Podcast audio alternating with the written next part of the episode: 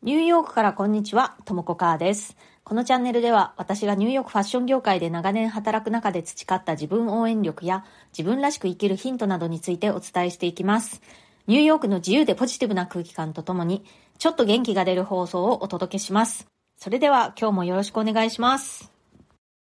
はい、今日は、えー、私の経験をもとにニューヨークのファッションブランドで働いている人たちがどんな風に朝を過ごしているか、それをご紹介したいと思います。ファッションブランドで働いている人たちといっても、この場合はオフィス勤務の人たちということになります。お店とかではなくて、デザイナーだったり、マーチャンダイザーだったり、生産担当者だったり、そういったあのオフィスの中で勤務しているファッションブランドの社員たちという意味ですね。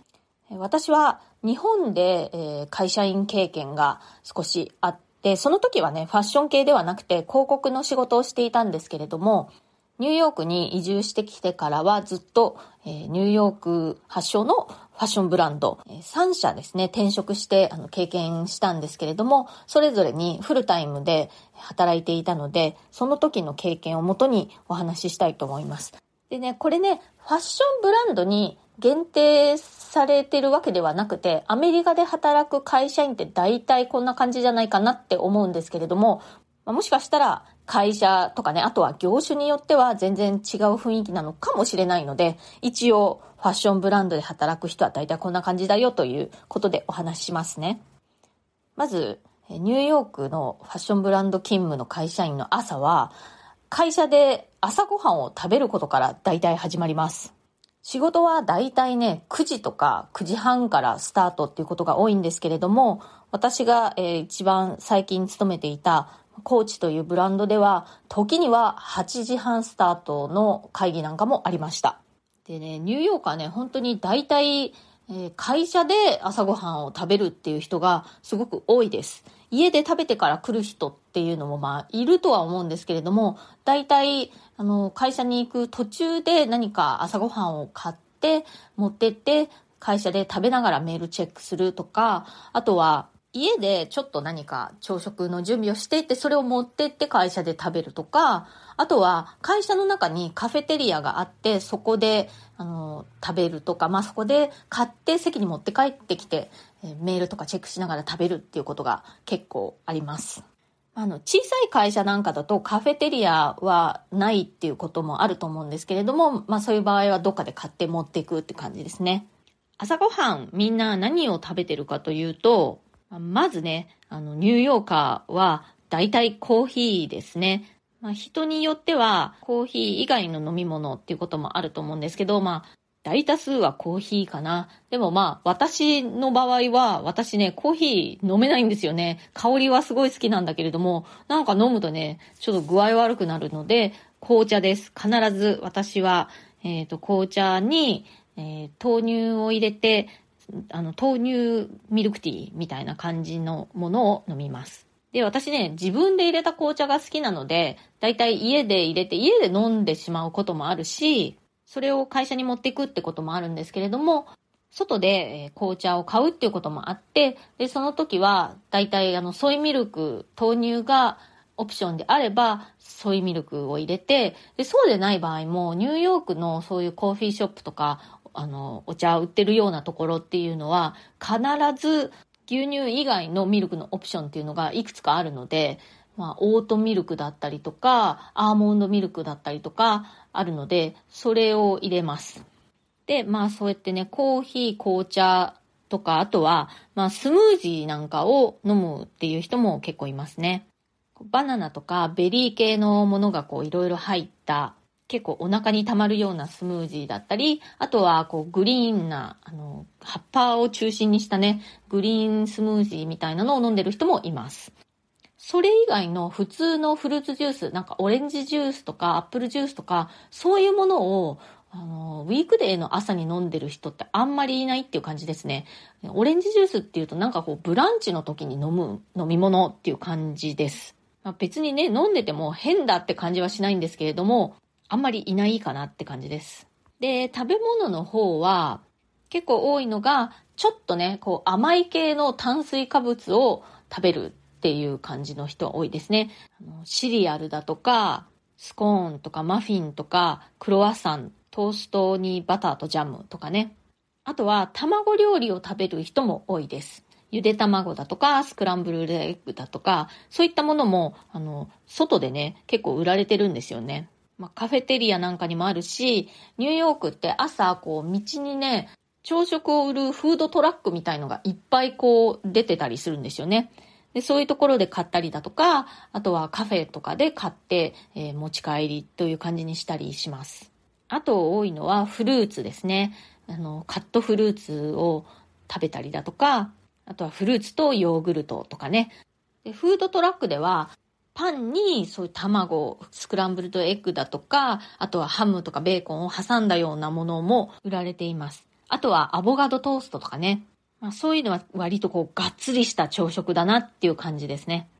あとは、えー、オートミールを食べる人なんかもいますね。私も朝食にオートミール結構好きです。で、大体オートミールって普通はこうちょこっとミルクを入れたり、ナッツとかドライフルーツとかを入れて、で、あとはブラウンシュガーとかをこう入れてね、ちょっと甘くして食べるのがいわゆる伝統的な食べ方なんですけれども、私もそういう食べ方も好きですけれども、自分で作るときはね、和風とか中華風にしちゃって、えー、オートミールを煮て、そこに中華だしとか、まあ、和風のだしを入れて、お醤油とかで味付けして、そしてあの卵をね、落としたりして、こう卵がゆっぽい感じにして食べたりすることもあります。まあでもそれは私のあのオリジナルの食べ方っていう感じで、アメリカ人はね、そんな風にはしないんですけれども、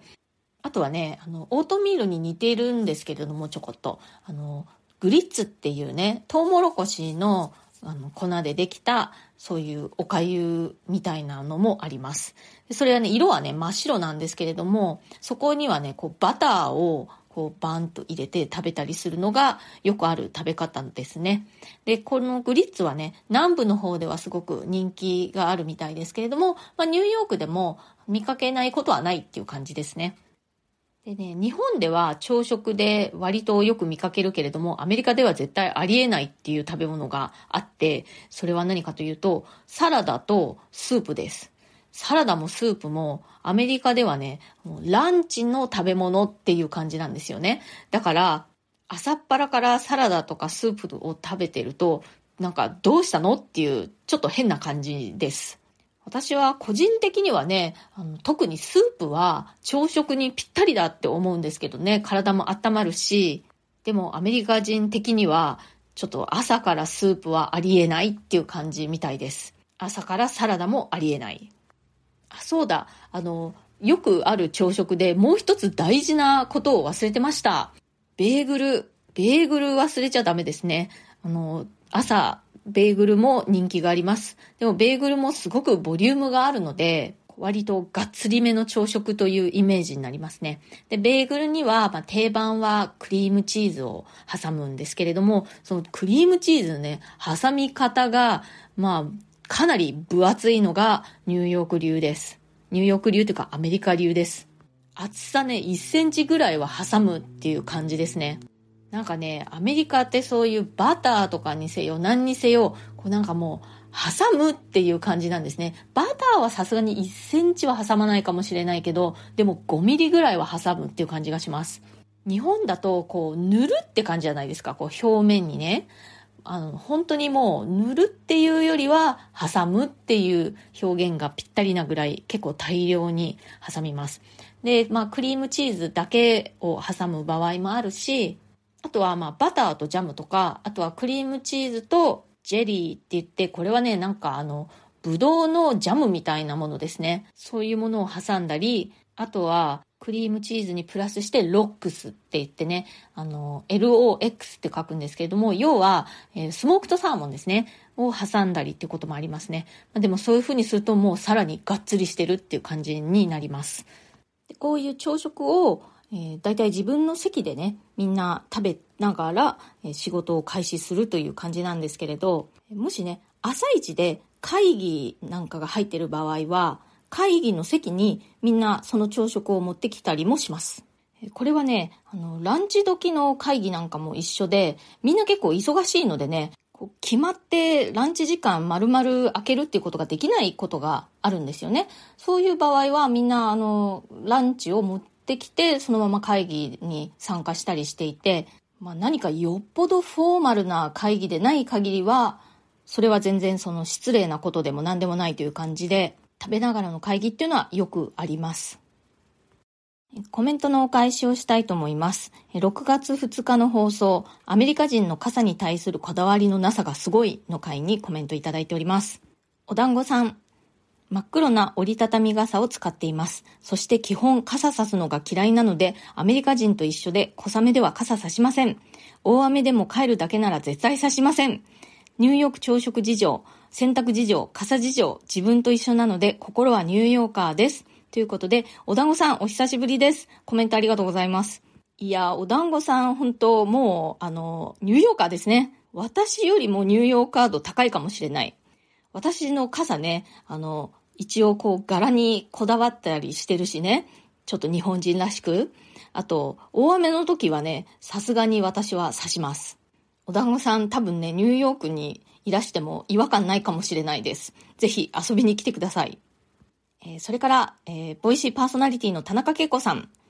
アメリカ人は傘を使いませんね。私が住んでいたのは超田舎だったので、公共交通機関もなく、基本は車での移動なのが影響してるのかなと思ってました。アメリカに住んでいる間に傘を使う習慣がなくなってしまい、今でも傘を使わない、かっこ忘れる、癖が治りません。ということで、恵子さんありがとうございます。恵子さんもアメリカ人ですね。まあ、確かにね、田舎だと車社会だから、本当に傘差す時ないんですよね。それもあるとは思いますね。ニューヨーカーは公共交通機関を使うのがまあ普通という感じなんですけれども、でもニューヨーカーってやっぱり地方出身者がすごく多いんですよね。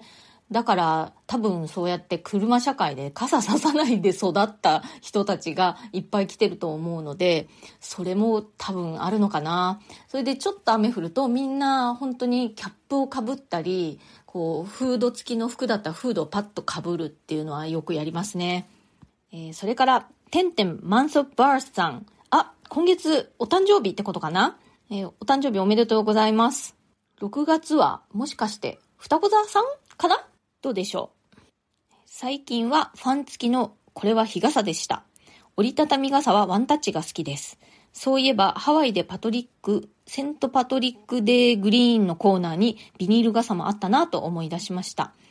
今日の帰りさせる程度の風だといいなっていうことで、えー、てんてんさんありがとうございます。ファン付きの日傘っていうのがあるんですね。さすが日本。あ、ワンタッチの折りたたみ傘も便利でいいですよね。あの、私の愛用している、えー、無印良品の折りたたみ傘はワンタッチではないんですけれども、あれでさらにワンタッチだったらもう完璧ですね。ね、あの、大雨の時、てんてんさんのお住まいのエリア大丈夫でした？それからリネンさん、リネン エヌワイシー さん、ともこさん、リスナーの皆さんこんにちは。私もお団子さんと一緒で帰るだけならまあまあ降っていても傘をささない派です。全然平気です。主人は真逆で雨に濡れると機嫌が悪くなるので、我が家には途中で降られた時に買ったであろう黒い折りたたみ傘がたくさんあります。昔は にさんドルで売っていた記憶のある黒い傘が今はじゅうごドルぐらいで売られていて結構引きます。ということでリネンさんありがとうございます。リネンさんはね、ニューヨークにお住まいなんですけれども、えー、ご主人は日本人の方ですかね。雨に濡れると機嫌が悪くなる。うちのアメリカ人の夫はまあ結構なびっしょり濡れて帰ってきたりすることもあります。で、濡れてんじゃんとか言うと、あの、ああまあ、うん、平気平気みたいな感じでね、アメリカ人って結構そんな感じですよね。最近全然ニューヨークで傘買ってないんですけれども、もうあのしょぼい折りたたみ傘、今じゅうごドルもするんですか？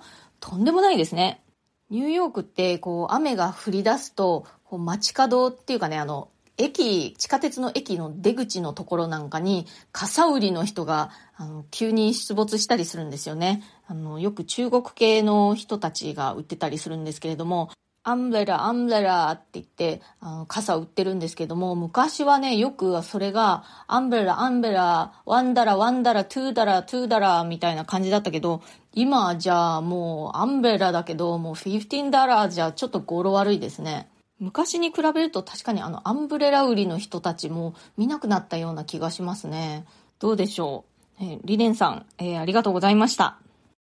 えー、今日はですね、えー、ニューヨークのオフィスワーカーたちが朝どんな感じで一日をスタートさせているのかというお話をしました。まあ、朝食事情を中心にお話ししましたけれど、えー、日本ってやっぱり会社で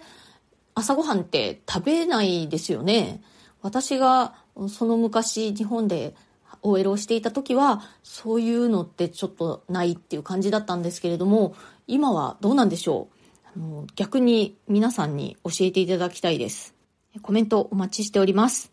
えー、今日の放送が気に入ってくださったらチャンネルのフォローがまだの方、ぜひこの機会にチャンネルフォローしていただけるととっても嬉しいです。それから エスエヌエス でのシェアなどもしてくださるととてもありがたいです。いつも エスエヌエス でシェアしてくださる皆さん本当にありがとうございます。それからプレミアム放送も配信中です。週ににかい程度、通常放送よりももっと近い距離感でより具体的な入浴生活の話や仕事の裏話、プライベートな事柄などについてお話ししています。お申し込みはボイシーのウェブサイトからがおすすめです。アプリ上でお申し込みされますと手数料分がかなり割高になってしまいますのでご注意ください。それからろくがついっぱい、このボイシーの方でお悩み相談企画というのをやっていますので、私に何かお悩み相談したいという方はですね、ぜひぜひこの機会に、まあ私いつでもお悩み相談受け付けていますけれども、ちょうどこの企画もありますし、何か私に聞いてみたいなって思っている方はぜひ、コメント欄からか、もし匿名がご希望の方であれば、私のプロフィールの一番下のところに質問箱のリンクを貼ってますので、そちらをご利用くださると匿名で私に質問できます。ファッションのことでもいいですし、海外生活のこと、えー、海外に移住すること、その他キャリアのことや仕事のこと、その他何でも、人生のこと、何でもありの街ニューヨークで私が培ったなんとかなる力でお答えしたいと思いますので、ぜひお気軽にお悩み相談送ってください。今日も最後まで聞いてくださってありがとうございました。それではまた次回、ともこかーでした。